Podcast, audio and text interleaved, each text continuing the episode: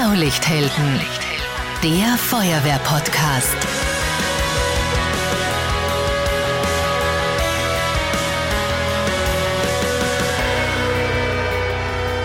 Diese Folge wird präsentiert von Raiffeisen Niederösterreich. Wir macht's möglich. Hallo und herzlich willkommen beim Feuerwehr-Podcast Blaulichthelden. Ich bin Marcel Kilic und heute geht es um einen ungewöhnlichen Einsatz. Am 22. Mai 2023, da schlägt eine Brandmeldeanlage Alarm. In Vösendorf bei Wien, in einem der größten Einkaufszentren Europas. In der SCS, die Shopping City Süd. Kurz darauf wird aus dem B1 schnell ein B3, ein Geschäftsbrand. Was ist passiert? Einbrecher stehlen ein Auto in Wien. Und damit fahren sie direkt durch die Glasscheiben in der SCS, wie mit einem Rambock. Die Täter rauben ein Juweliergeschäft aus und den Pkw, den stecken sie in Brand. Aber diese Details, die waren zum Zeitpunkt der Alarmierung natürlich noch völlig unklar. Die Feuerwehr rückt aus und auch die Polizei, das Einsatzkommando Cobra und die schnelle Interventionsgruppe. Über diesen Einsatz sprechen wir heute mit Robert Heindl, dem Kommandanten der Betriebsfeuerwehr SCS und als auch Kommandant der Freiwilligen Feuerwehr Sittendorf. Herzlich willkommen. Hallo. Und Johann Baumschlager ist bei mir, der Leiter im Referat für Medien in der Landespolizeidirektion Niederösterreich. Herzlich willkommen. Hallo und danke für die Einladung. Alarmiert worden ist auch die Freiwillige Feuerwehr Vösendorf mit Kommandant Amang Hayo. Er schickt uns eine Sprachnachricht aus dem Urlaub.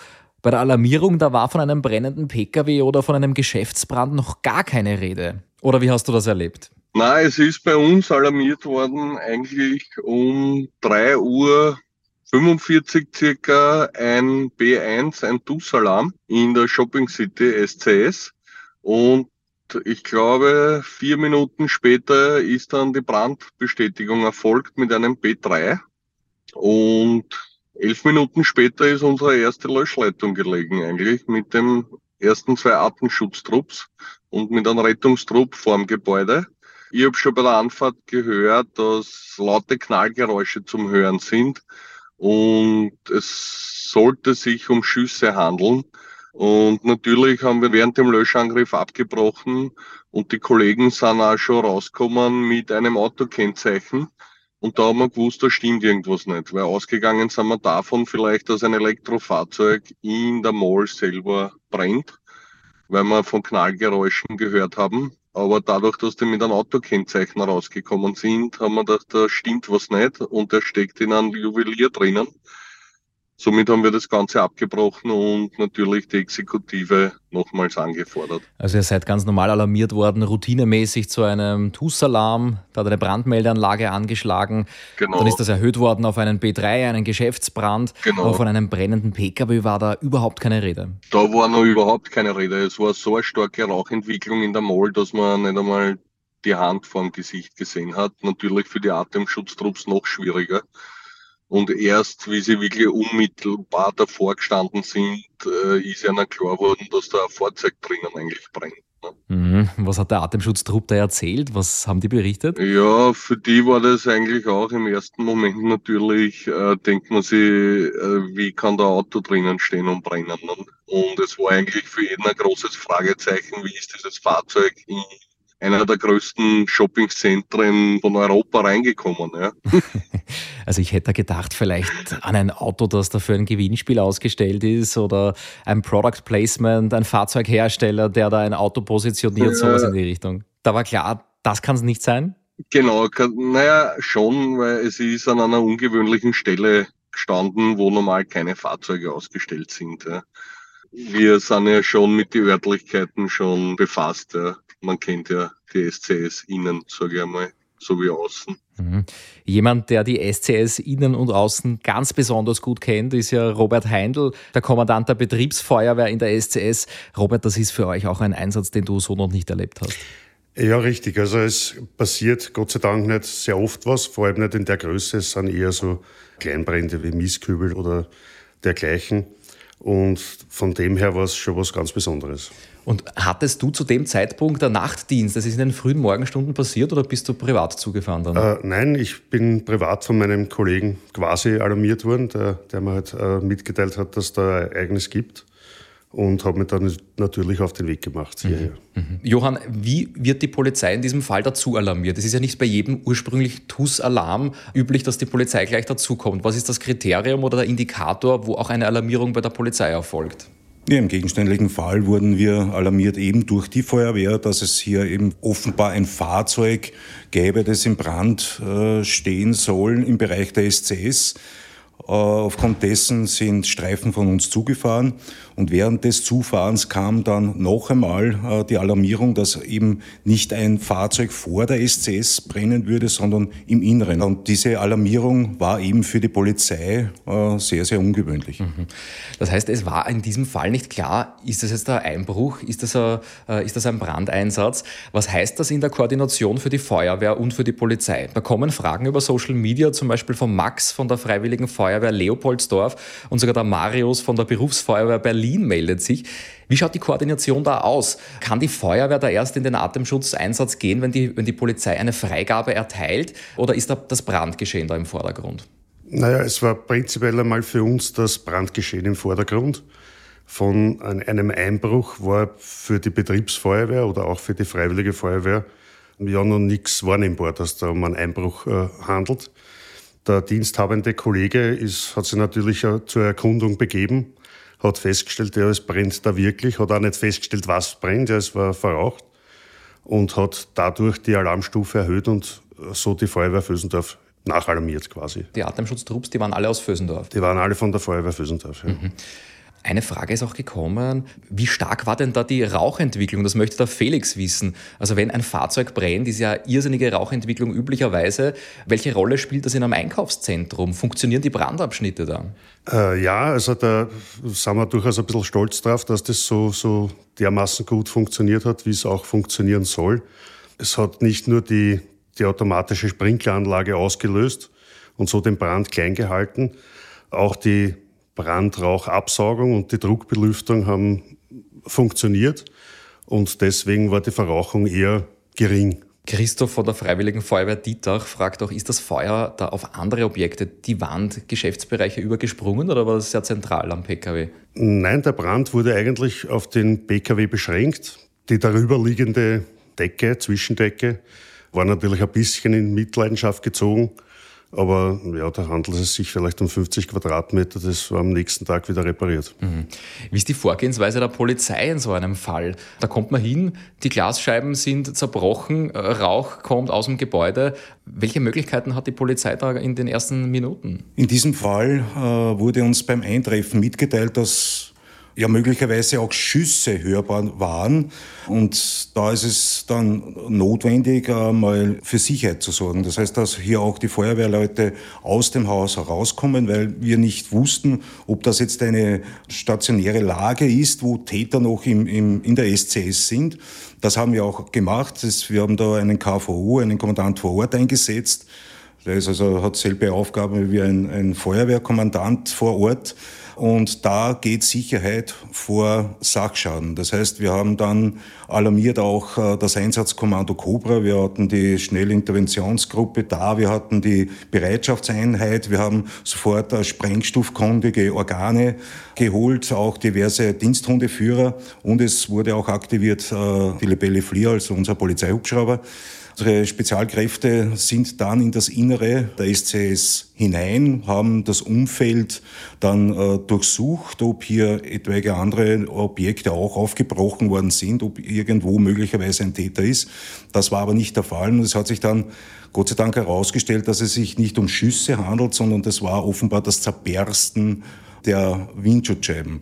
Aber ich muss schon vorausschicken oder sagen, dass also da die Feuerwehr ja perfekt und unheimlich schnell gehandelt hat. Die haben da ein Inferno verhindert. Ähm, dort, wo dieses Fahrzeug gebrannt hat, dieses gestohlene Fahrzeug, daneben befindet sich ein Geschäft mit Gewand. Also nicht auszudenken, wenn da die, mhm. die, die Scheibe zerborsten wäre und da das Gewand Feuer gefangen hätte, dann hätten wir wirklich ein Inferno gehabt. Also hier noch einmal Gratulation an die Feuerwehr, die haben das also in kürzester Zeit, mhm. aber wirklich perfekt gelöst.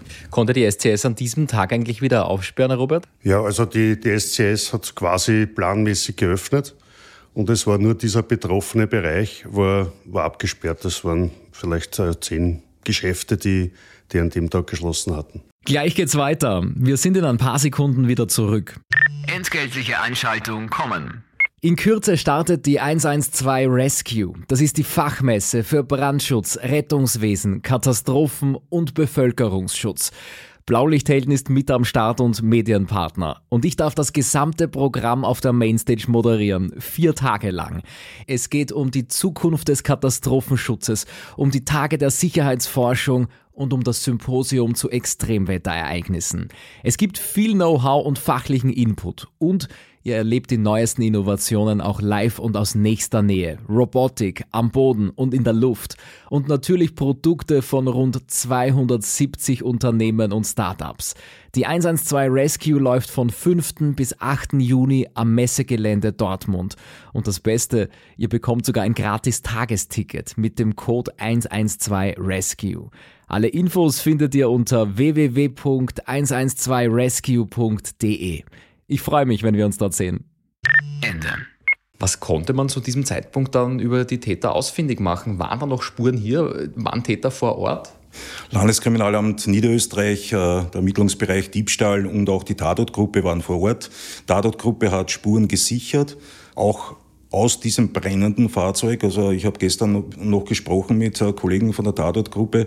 Es ist möglich, Spuren zu sichern, wenn das Fahrzeug nicht bis zum Gerippe ausgebrannt ist. Und das war in diesem Fall nicht der Fall. Das heißt, unsere Spezialisten vom Landeskriminalamt, eben von der Tatortgruppe, haben hier tatsächlich Spuren gesichert. Es hat sich dann herausgestellt, dass das Fahrzeug äh, in der Nacht in Wien gestohlen worden ist. Und es gibt jetzt ja weitere solche Fälle, wo auch Fahrzeuge, insbesondere BMWs, ich will hier keine Werbung für diese Firma machen, aber es ist augenscheinlich, dass es also immer wieder diese Fahrzeugtype genommen wird.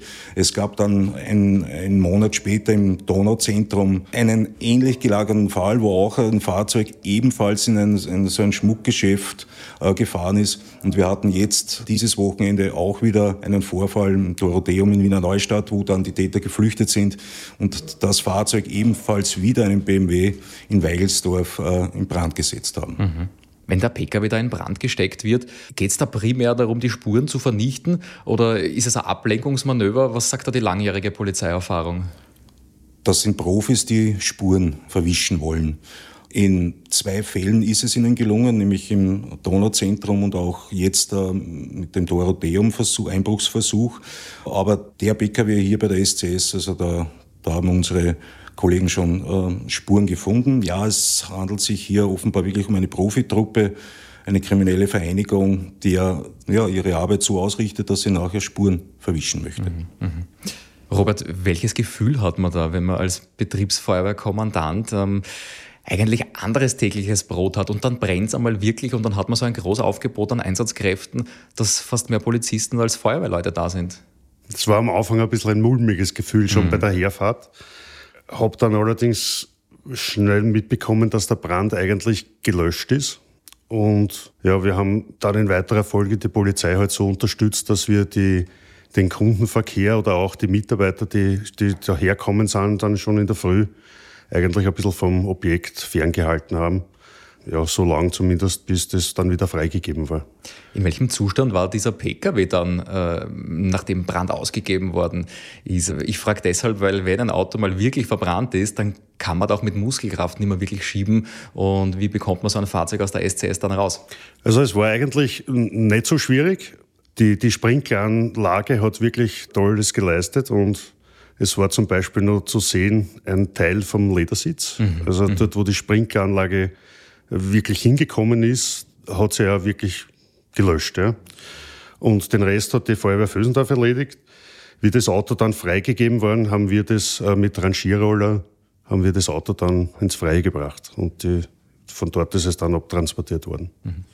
Noch eine Frage zu den Einsatzkräften der Polizei. Aus welchen äh, Örtlichkeiten reisen die da an? Also, dass man in so kurzer Zeit so viele verschiedene Sondereinsatzgruppen vor Ort hat. Wie schaut das in der Alarmierung aus, auch im Anbetracht der Anfahrtswege? Wir haben bei der Landesleitzentrale ja neu. Das heißt, wir sehen ja dort auch unsere Streifen, wo die stationiert sind. In diesem Fall haben wir sämtliche Streifen des Bezirkes Mödling aktiviert, äh, auch einige Streifen aus dem Bezirk Baden, Eco Cobra von Wiener Neustadt, äh, SKU vom Flughafen Wien-Schwächert. Die waren aber alle sehr, sehr rasch vor Ort. Wir haben eine Alarmfahndung ausgelöst. Das heißt, wir haben die Zufahrten und Ausfahrten gesperrt der SCS. Der Hubschrauber war äh, ebenfalls vor der SCS, ober der SCS. Aber leider Gottes waren dies, die Profis wirklich schnell. Das heißt also, wir haben auf die Videos gesehen, dass einer das Fahrzeug in die Auslagscheibe, Auslagenscheibe gelenkt hat. Ein zweiter ist dann in das Innere des Geschäfts und innerhalb weniger Minuten waren sie dann weg und wir gehen einmal aus, dass es mindestens zwei, also es werden wahrscheinlich mehrere Täter gewesen sein, also zwei waren im, im Inneren der SCS und draußen gab es offensichtlich und mit an Sicherheit grenzender Wahrscheinlichkeit ein Fluchtfahrzeug. Ja, und das Fahrzeug, sowohl dieses Fahrzeug als auch das Fahrzeug im, Donauzentrum einen Monat später und auch das jetzt auf, äh, von Sonntag auf Montag, das Fahrzeug allesamt in Wien gestohlen. Mhm, mhm. Also man braucht da schon auch Selbstvertrauen, glaube ich, so, so paradox das klingt, wenn man in so einem Areal wie der SCS auf diese Art und Weise mit so einem Sachschaden einbricht, also ohne Fluchtfahrzeug wahrscheinlich, wie verlässt man dieses Areal da wieder? Ähm, tendenziell ja, bricht man da ein irgendwo, wo keine tausenden Überwachungskameras hängen, aber für euch natürlich auch bei der Polizei eine gute Unterstützung, so viele verschiedene Kameras anzapfen zu können da. Absolut, nur müssten die alle diese Filme, diese Aufzeichnungen gesichtet, gesichtet werden und da haben unsere Ermittler alle Hände voll zu tun. Ähm, es ist auch so, dass im Moment die Ermittlungen auf Hochtouren laufen, insbesondere auch, weil es hier Zusammenhänge gibt mit Wien, Wiener Neustadt und eben den Fall in, bei der SCS. Ja, und ich kann Ihnen versichern, dass ja, unsere Ermittler wirklich auf Hochdruck an der Erklärung dieser Sache arbeiten. Wir sind zuvor mal davon ausgegangen, dass es sich um vielleicht wirklich um eine ausländische Tätergruppe handelt, die unmittelbar danach wieder nach dieser Tat wieder ausreist aus Österreich. Die Fälle zeigen uns aber, dass sie zusammenhängend sind und dass die Täterschaft offensichtlich das Bundesgebiet nach diesen Taten nicht verlassen haben. Hast du noch andere Einsätze im Kopf, wo du vielleicht Parallelen zu diesem Geschehen hier erkennst? Kannst du da was teilen mit uns? Äh, bei so Fällen, wo also die, die, die Lage noch unklar ist. Oder wir haben einen, einen Täter, der stationär ist, der sagt, er, er bringt sich um oder er wird eine Geisel töten. Da ziehen wir die Feuerwehr und Rettung ja auch zu diesem Einsatz hinzu. Die sind dann in dem äußeren Sperrkreis und werden dann bei Bedarf äh, hinzugezogen und diese, diese Zusammenarbeit zwischen Feuerwehr, Rettung und Polizei funktioniert ja in Niederösterreich wirklich auf Zuruf und wirklich bestens. Ich kann mich auf einen Fall erinnern, der vor einigen Jahren im Mostviertel war. Da hat also ein, ein, ein Mann äh, seine Lebensabschnittspartnerin äh, schwer misshandelt, äh, hat sie dann äh, schwer verletzt aus der Wohnung gelassen, hat sich dann verschanzt, verbarrikadiert und hat äh, damit gedroht, die Wohnung, das war in einem Mehrparteienhaus, die Wohnung anzuzünden. Äh, dort hatten wir natürlich Notarzt, wir hatten dort äh, die Feuerwehr und auch Spezialkräfte der Polizei. Und tatsächlich haben wir dann festgestellt, da hat es natürlich Verhandlungen gegeben mit dem Täter die allesamt aber nichts gebracht haben. Und plötzlich haben wir bemerkt, dass tatsächlich Rauch aus dieser Wohnung kommt, sowohl äh, bei den Fenstern als auch bei der Eingangstür nach unten. Äh, und da ist es klar, dass wir hier keine Feuerwehr hineinlassen können, sondern da geht es um Sicherheit, die Sicherheit der Einsatzkräfte. Da geht die Sicherheit vor äh, Sachbeschädigung. Und in diesem Fall, da sieht man dann die Zusammenarbeit zwischen Feuerwehr und Polizei, haben, haben unsere Einsatzkräfte sich Atemschutz ausgeborgt vor der Feuerwehr, haben den aufgesetzt, haben die Tür aufgebrochen und haben den Täter dort überwältigt. Und äh, eine halbe Minute später hat dann die Polizei, äh, die, die, die Feuerwehr den Löschangriff durchgeführt. Und gemeinsam haben wir da auch ein Inferno, das entstehen hätte können, verhindern müssen. Und der Erich Rosenbaum, der Leiter vom, vom Brand, Brandabteilung des Landeskriminalamts, der hat ja schon gesagt, dass die Zusammenarbeit, äh, da passt kein Blatt dazwischen, zwischen genau. Feuerwehr, Rettung und, und Polizei. Und das kann ich nur bekräftigen. Gratuliere wirklich allen sehr, sehr herzlich dafür, für ihre Arbeit, die sie tagtäglich machen. Bin stolz und wie gesagt an alle Feuerwehrfrauen und Feuerwehrmännern. Gratulation und danke für eure Unterstützung und für die gute Zusammenarbeit. Mhm. Wer die Folge nachhören möchte mit Erich Rosenbaum, dem Chefermittler im Landeskriminalamt Niederösterreich, in der 13. Folge hier im Feuerwehr-Podcast Blaulichthelden, da sprechen wir eine ganze Folge nur über die Brandursachenermittlung. Spannende Folge, kann ich sehr empfehlen an der Stelle. Robert, für dich vielleicht eine abschließende Frage. Wie behält man den Überblick bei einem so großen Areal wie der SCS? Da muss es tausende Brandmelder geben. Hast du die Zahl im Kopf? Also nicht ganz auswendig, es sind aber tatsächlich über 8000. Äh, Unglaublich. Also jeder, der schon mal auf einem TUS-Alarm war und dann die Mappe äh, und den Rauchmelder sucht, wie oft habt ihr solche Einsätze im Jahr? TUS-Alarme gibt es immer wieder, ja, aufgrund von meistens halt Fehlalarme oder Täuschungsalarme durch, durch Bauarbeiten, durch, durch Staub. Wir haben ein ganz ein gutes System, also wir haben 14 Feuerwehrangriffspunkte und da sieht man schon bei der Alarmierung, zu welchem Angriffspunkt das man muss. Und auch das Nummerierungssystem der Melder ist mit einem System hinterlegt. Und da weiß man schon, in welchem Gebäudeteil man sich begeben muss. Alles klar. Und die Übungen zusammen ähm, sind wahrscheinlich mit der Feuerwehr Fösendorf, die dann auch zum Einsatz zufährt. Ja, also die Betriebsfeuerwehr, wir haben äh, monatlich zwei Übungen, zwei Fixübungen und einmal im Jahr mit der Feuerwehr Fösendorf. Letztes Jahr hatten wir eine große Unterabschnittsübung bei uns. Das war auch in den Medien ein bisschen äh, präsent. Ja, also wir üben regelmäßig und es hat sich ausgezahlt. Mhm. Sehr schön. Robert Heindl und Johann Baumschlager, vielen Dank für eure Zeit. Danke für das Gespräch. Gerne, danke. Bitte gerne. Und natürlich schöne Grüße in den Urlaub an Amang Hayo, dem Kommandanten der Freiwilligen Feuerwehr Fösendorf. Vielen Dank auch an euch fürs Dabeisein bei dieser Folge. Spannende Thematik und wir sehen, es gibt nichts, was es nicht gibt. Ich freue mich, wenn ihr auch das nächste Mal dabei seid beim Feuerwehr-Podcast Blaulichthelden. Eure Themenvorschläge und Fragen, die könnt ihr uns gerne per Social Media schicken. Alle Links findet ihr in den Show Notes, in der Podcast-Beschreibung und ihr erreicht uns auch unter podcast.blaulichthelden.at. Bis zum nächsten Mal. Ciao, Servus und gut Wehr.